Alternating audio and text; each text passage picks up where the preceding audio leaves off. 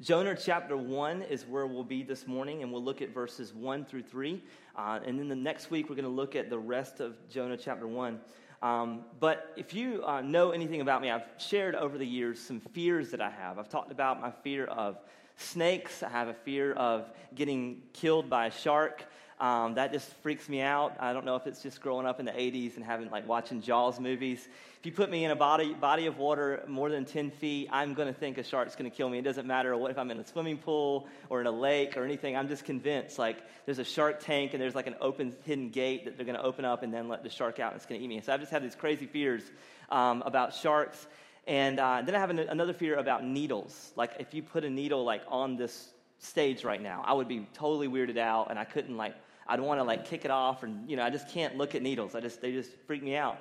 I developed a new fear just this summer as a 37 year old man, and I'm a little embarrassed by it. And it's a fear of trash cans. And I am terrified now of trash cans. And this happened over my family. We went on a, a vacation to the beach and where we were staying, they have one of those big industrial trash cans, like where everyone is staying in this area, they, they throw their trash. And so um, I remember going with my youngest son up to this big brown industrial trash can.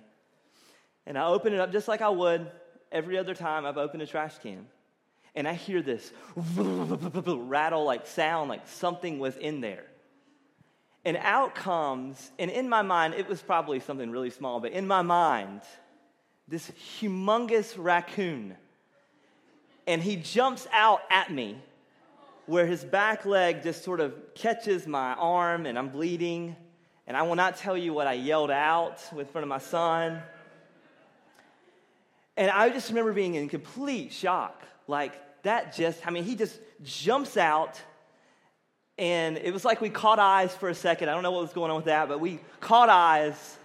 He scratches me and then he runs off, and then I'm convinced, okay, I've got rabies, something's wrong. I start Googling, how do you get rabies from a raccoon? Well, saliva, but sometimes their saliva can end up on their face. You know, I'm like, oh no, I'm gonna die, and like, there's no cure for rabies. I've watched The Office, you know, I know there's no cure for rabies, and so I'm going, something, so I'm, I am really freaked out. And it took me like an hour to even explain what happened to my wife. It just, it just shell shocked me, you know? And so um, I have now, since even coming home, I'll go outside, honey, will you take out the trash? I'm like, yeah, you know? And I walk outside and I'm like, open it and throw it in there real fast, you know? And I'm really afraid. And even like, even the small one out there, I'm like, I've got some hesitancies, like pressing that little button and throwing a coffee cup in there. Like, it, it just has, it's just messed me up. Now, here's what's interesting about that. Like, I've, I've lived on this earth for 37 years, and so I have added up, if I have thrown away, if I've opened a trash can every other day, all of my life, I have opened up a trash can at least 7,000 times. And I have not ever had a fear of opening a trash can until the one time I opened a trash can out of 7,000 that a raccoon comes out and almost kills me. Now I'm afraid of trash cans. Now, why is that? Well, I have now a reason not to trust the trash can.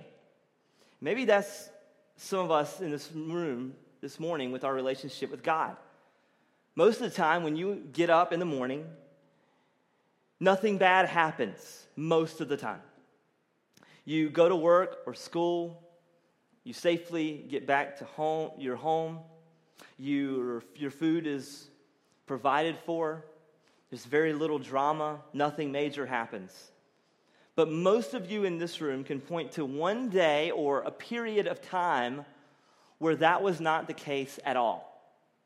Some of you may have gotten that unfortunate phone call that altered everything in your life, or one event or a series of events that has changed everything for you. And when that happens, we all go into life hesitant, fearful, hesitant to trust God. Uh, we struggle with what He might do next. We struggle with His character. We struggle with if He hears us. We struggle with if He loves us. Some of us may even struggle if He's even real. And those are very real things.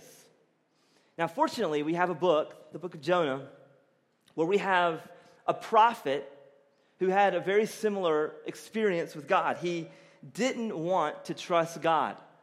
But however, what we're going to see in this book that Jonah is relentlessly pursued by God to prove that God can be trusted. And so, my goal today, this morning, is for us to understand some foundational reasons why we struggle to trust God. And so, if you want to follow along more uh, in this series, we do have some study guides out in the hallway. We want you to grab one of those on your way out. But this morning, I'm just going to focus on the first three verses so we can get a lot of the context, a lot of what's happening here on why Jonah struggles to trust God. So let me start in Jonah chapter 1. I'll read verse 1. Now the word of the Lord came to Jonah, the son of Amittai, saying, Arise, go to Nineveh, that great city, and call out against it, for their evil has come up before me. Now, a couple of things I want, to, I want us to notice, a couple of things that are significant in chapter 1, verse 1. Uh, first of all, it says, The word of the Lord came to Jonah. Jonah was a prophet, which means that he hears a message from God so that he would relay that message to God's people. And that's what a prophet was in the Old Testament. A prophet was one that God audibly spoke to to deliver a message. And so um, Jonah would have this uh, God speak to him, and then he would give a prophetic word to the people of Israel. But the other thing I want to point out is it says that he is the son of Amittai. Who is Amittai? No idea, all right? No idea. It's not even that significant of that we know who Amittai is, other than the fact that it's Jonah's dad. Now, here's why I point that out. And here's why I think that it's important that we see uh, why he's the son of someone, because it's showing you that Jonah is real. Jonah is a real person. And I point that out because there's many who believe that Jonah, the story of Jonah, is a fictitious book. And some believe it's a fictitious book because um, they believe of how unreal this story seems. And I believe that Jonah is one of the most popular Old Testament stories is because of how obscure it is. But and you need to know that there are some uh, college professors who try to disprove when they try to disprove Christianity, they do so by showing how the book of Jonah is scientifically impossible. It's scientifically impossible for a man to be swallowed by a huge fish and be in his belly for three days and survive. It's, it's um, scientifically impossible for God to raise up a plant in one day.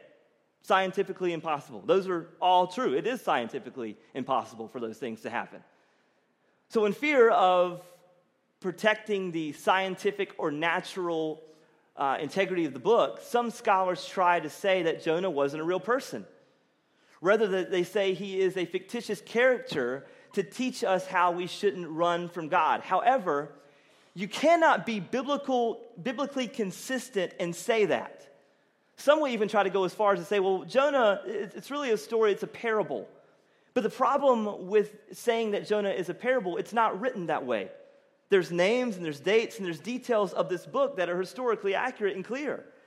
It was not written in, this, in the genre of, of a parable, it's written in the genre of history or a narrative.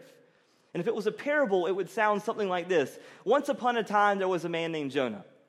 But it's not written that way. It says, Jonah, the son of Amittai. Furthermore, uh, the other time that Jonah is mentioned, he's mentioned twice in the Old Testament, one in the New Testament. Both times in the Old Testament, he's mentioned as being the son of Amittai. And furthermore, and most importantly, Jesus in the Gospels of um, Matthew and Luke, he mentions Jonah and he mentions him as a historical figure.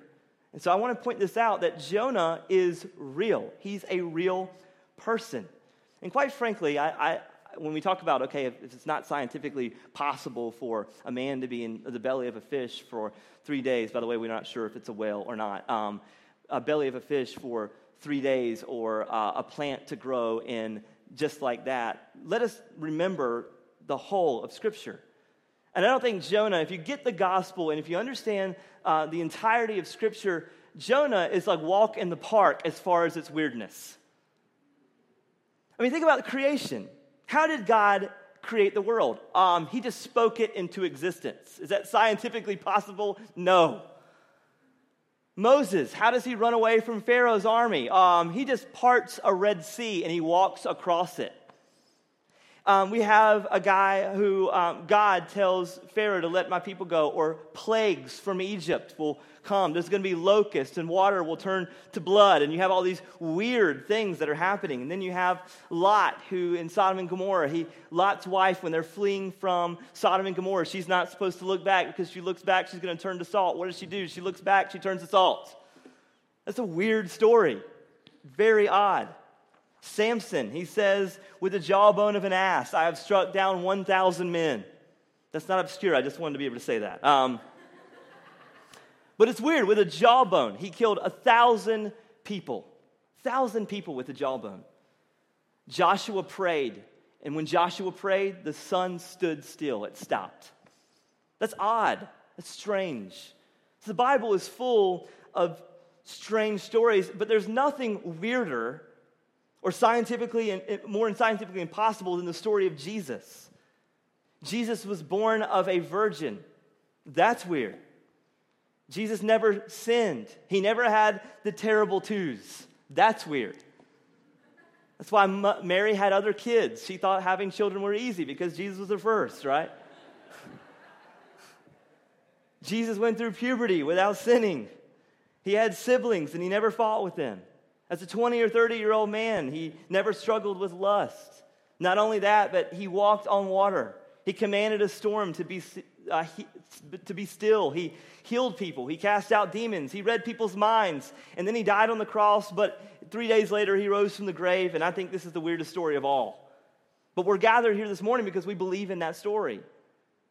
But it's a foolish story to the world. Paul says it's um, in 1 Corinthians chapter 1, verse 18. He says, For the preaching of the cross is to them that perish foolishness, but to us which are saved, it is the power of God.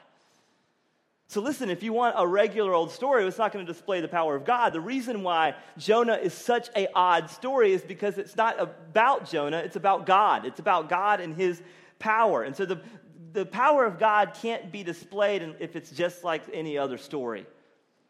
And it's important that we see Jonah as a real person because it just shows you how incredible God is. And because I, I, think also it's important that we see him as a real person because we can also relate to him. Because the story of Jonah contrasts the heart of man versus the heart of God better than most books in the Old Testament. And guess what? We're going to see that right away in verse 2. Arise, this is what the Lord tells him. Arise, go to Nineveh, that great city, and call out against it, for their evil has come up before me. But Jonah rose and he fled to Tarshish. I hate saying that word. From the presence of the Lord. He went down to Joppa and he found a ship going to Tarshish, so he paid the fare and went down into uh, went into it to go with them to Tarshish away from the presence of the Lord. Now, there's a couple things I want to tell you about Nineveh. It was a great city in the sense that it was massive. Jonah, later in the book of Jonah, is going to say it takes a three days walk to walk from one side to the other. Historians tell us that the walls of Nineveh, Nineveh were big enough to ride three chariots across it. Great architecture, great culture, singers, artists, everything. This is Nineveh, massive city. The second thing I want to point out is also a wicked city, which is also true about most great cities. It was a wicked city. Nineveh was, Nineveh was known for being some of the cruelest people in the ancient world. Nineveh boasted in their histories about how cruel they were, and when they would conquer a city, they would literally take people and they would skin them alive. And they would take their skin and they would put it outside on the walls of Nineveh so that when people came up, they saw dead people's skin. And they would take the people that they had skinned and they would bury them alive with their head sticking up. And they would stick, pull their tongues out of their mouth and nail them to the ground. And that's the way they would torture and kill people. And then at night, they would make them listen to Florida Georgia Line over and over again to even add some more torture. I made that last part up. But um, one account describes how they would even, their soldiers would impale some of them outside the city gates, and they would take their victims, and when they did end up killing them, they would chop their heads off and uh, build towers of heads all around the city of Nineveh, with Nineveh communicating the message don't mess with Nineveh. And that are, that's the people of Nineveh. That's the people that Jonah, God's prophet, was called to go to. And not only that, Nineveh's number one enemy was their next enemy was going to be south of Nineveh, which is the Israelites, Jonah's own people. And so Jonah would have had direct problems with Nineveh. He would have known people that would have been killed by the Ninevites, that would have been persecuted by the Ninevites. And he's saying, That's the group of people, Jonah, that I want you to go to and communicate repentance. It's very similar. It's like he's like, Listen, I want you to go to ISIS and tell ISIS that if they repent, I will forgive them.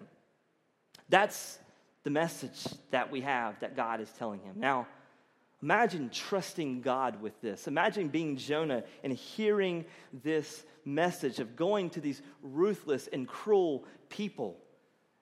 And this is what plays into why Jonah struggles and we struggle to trust God because God is not like us. And that's not the point that I want to make for just for this sermon, but it's the point that I want to make for this entire series. God is not like us. Jonah believed that God should immediately punish Nineveh for all that they have done. Yet, God desires to give them an opportunity to repent and an opportunity to change. And that's why God is not like us.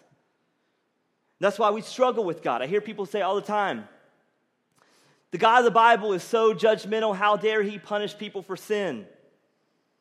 But what happens is when the moment when we get a little taste of evil, we cry out for vengeance, do we not? That's a good thing that God is not like us. And quite frankly, there should be a point in our life where we feel that tension that God is not like us. There should be a point in your life that where you go, um, okay, God's sort of disagreeing with me right now. And that's, that's a very good thing when you feel the stark contrast between the way that you are and the way that you think versus the way that God is and the way that God thinks. And if you've never had a moment like that, there's a problem. Tim Keller says it well. He says, uh, if your God never disagrees with you, you might just be worshiping an idealized version of yourself. So true. At some point, God has to disagree with us because we are not like him. Furthermore, we often don't know what God is up to. Imagine Jonah feeling this weight. You, you want me to go to these ruthless people that have oppressed your people for all of these years, and you are going to grant them, out of all people, to grant repentance to. You're going to grant them repentance, and you're not going to punish them for all of their wickedness? That's crazy. But here's the thing because God's not like us, we, we often don't know what He's doing. And guess what, guys? If God did tell, show you everything that he was doing, we couldn't handle it. And I love what John Piper says. He says, God is always doing 10,000 things in your life, and you may be aware of three of them. So true. We don't know what's God, what God is doing. Jonah, he didn't understand what God is doing. And this is why the book of Jonah con- has such a stark contrast between the heart of man and the heart of God. And this is clear of why our friend Jonah struggled with God because God isn't like him. So, what does he do? It says in verse 3 that he fled to Tarshish from the presence of the Lord. Notice what the text says it says that he found a ship ready to flee. He found a ship ready for Tarshish. So, how ironic. I mean, this has to be the will of God, right? God's provided a ship for Jonah, it seems. It seems like this is the convenient route. Now, I want to make it clear Jonah is in clear rebel- rebellion against God. Why? It's because he's not obeying God's word. And he disobeys God radically. From the port of uh, Joppa, where Jonah was, Nineveh would have only been 500 miles to the east. In the direction that he's going uh, to Tarshish, it's 2,500 miles. 2,000 additional miles he's willing to go to disobey God. And it's very interesting because when people want to disobey God, it's amazing the ideas that they come up with. Well, Jonah is disobeying God out of just sheer, he doesn't trust God, but also he finds another way to disobey God. He finds something that is convenient. Here's a ship that's already ready. This must be God. Maybe he's telling me not to do this. And I can't tell you how many conversations I've had where people are doing something that is clearly against the Word of God, but they'll say something like this But look how well it worked out for me. And let me just tell you you have an enemy whose role is to ready the ship of your disobedience. If you want to run from God, there is always a ship that is ready for you to run from God. Always.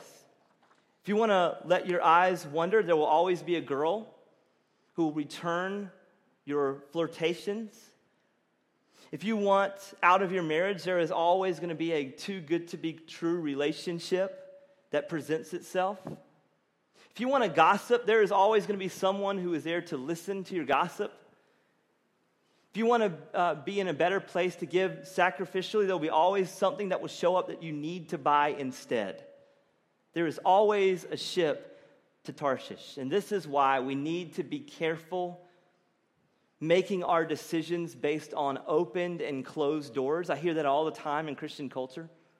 God opened the door, so I know that's the way to go. There's always this provided way. That means God's plan. He wants me to do these things. Now, certainly, there are times when God is at work and things come together, sometimes even strangely, but listen, you cannot base your life on that. Just because an opportunity arises, it doesn't automatically mean that you are being obedient. That's just not how it works. This is why we get dangerous with Christian culture. We find uh, over spiritualized ways to run away from God. I hear the in Christian culture, you have two people that are dating. What happens when they want to break up? Well, the girl says, The Lord is laying it on my heart that we should break up. And that's not helpful for that dude at all because not only is he rejected by her, now he's rejected by God. So he's got two issues. But it just said in this having an honest conversation of like, hey, this ain't working. You don't ever pay for a meal. You, you don't smell really well. You don't shower. You don't have a job. Like, those are honest things to say. But no, we, we like to like choose the route to blame God for all of our problems so we don't have to take responsibility. Man, the Lord just laid it on my heart, right? And some of you guys, like you're like maybe if you're a Christian creepy guy and you use that to like go out with a girl. You say, The Lord just laid it on my heart that we should go out. Ladies, if that happens, just tell us and the elders, um, the leaders of integrity, Lord will lay it on our fist to deal with it, okay? So, um, but we can't do that. We can't make our decisions that way. Or how about this, this little nugget that Christians often use to get out of um, obeying God? We say, well, I just have a peace about it. Or I don't have a peace about it. Now, is that biblical? Well, certainly in Scripture, we are commanded to have peace, but there's nowhere that peace is by means by which we make decisions. You might ask the question well, doesn't the Bible say that He gives us a peace that passes all understanding? Yes, that is correct. But let me show you the context of that. That's actually in Philippians chapter 4. In Philippians chapter 4, Paul is dealing with two ladies in the church. Euodia and Syntyche, and they have two weird names, maybe, and they're having this conflict. We don't know why they're having this conflict, maybe between which name is weirder, I don't know. But if you start in verse 2 of Philippians chapter 4, Paul is writing to kind of deal with this conflict, and this is what he says I, I entreat Euodia and I entreat Syntyche to agree in the Lord. Yes, I ask you also, true companion, Help these women who have labored side by side with me in the gospel, together with Clement and the rest of my fellow workers whose names are in the book of life. So he's like, These are believers. Let's work out this conflict. This is a difficult situation with these two ladies. We don't know what it is, but this is what he says. This is how we deal with it. Rejoice in the Lord. Always. So rejoice in suffering. That's what he's saying. And again, I will say, rejoice. Let your reasonableness be known to everyone. The Lord is at hand, which is another way of saying God is sovereign in this. God is present with us. We have nothing to be afraid. This is why he says next do not be anxious about anything, but in everything, by prayer and supplication with thanksgiving, let your requests be known to God. And, listen, the peace of God, which surpasses all understanding, will guard your hearts and your minds in Christ Jesus. So, is this about decision making or is this about the state of mind by which we are commanded to be in in the midst of suffering?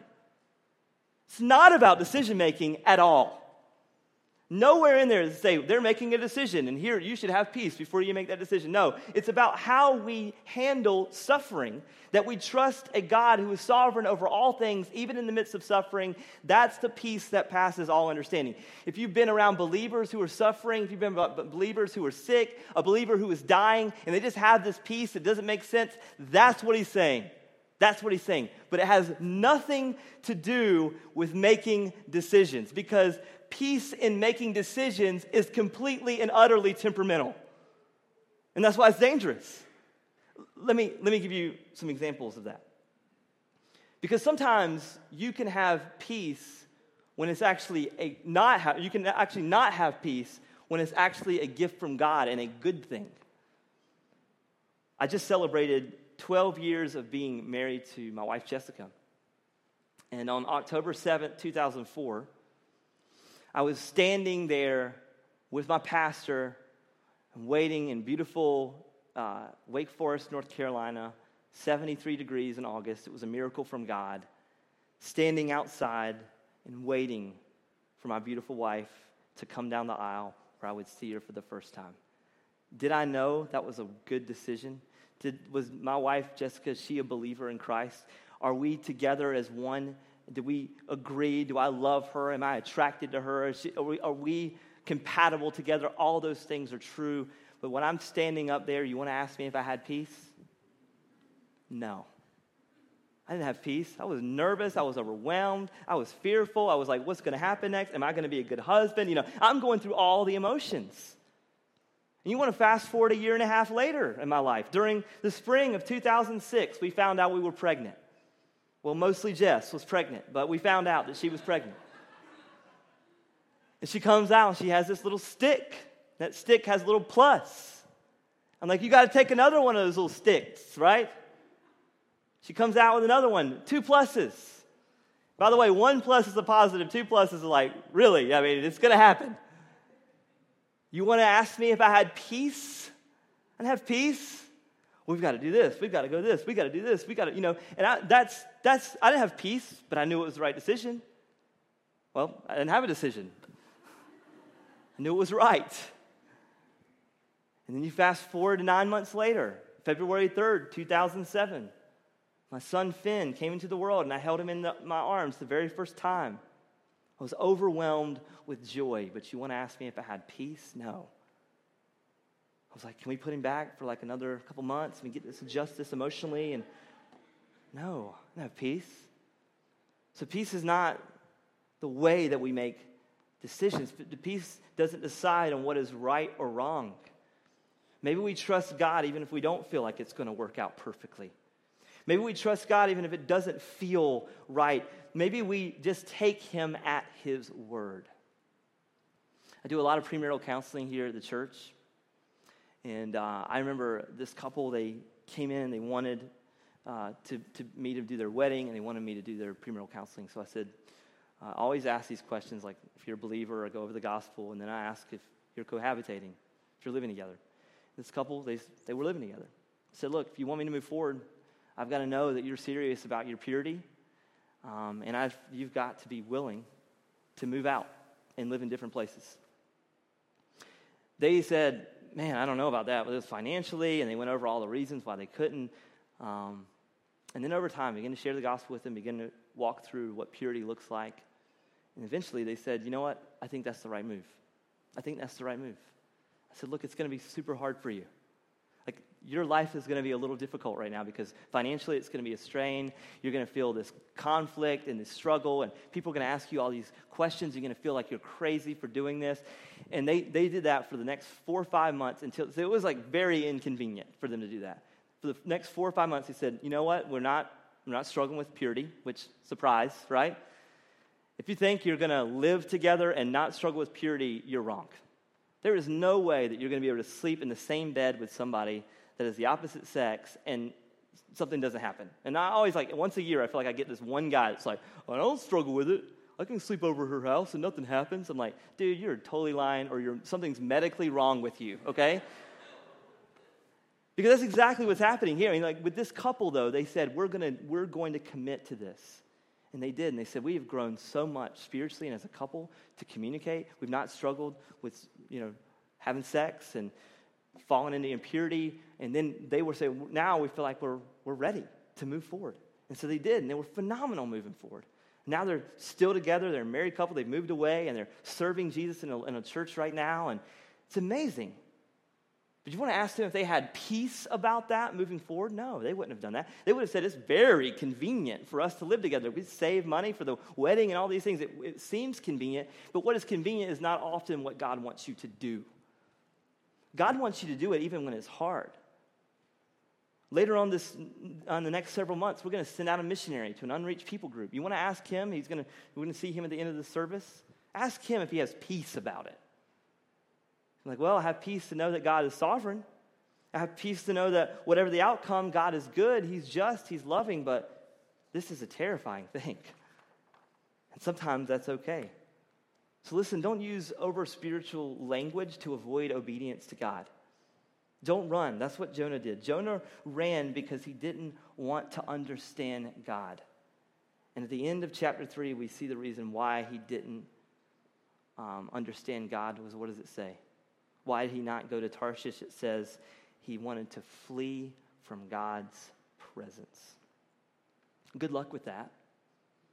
Good luck with trying to run from God. Good luck with trying to flee from God's presence. Jonah was a prophet, so he would have been familiar with the idea that he cannot flee from God's presence.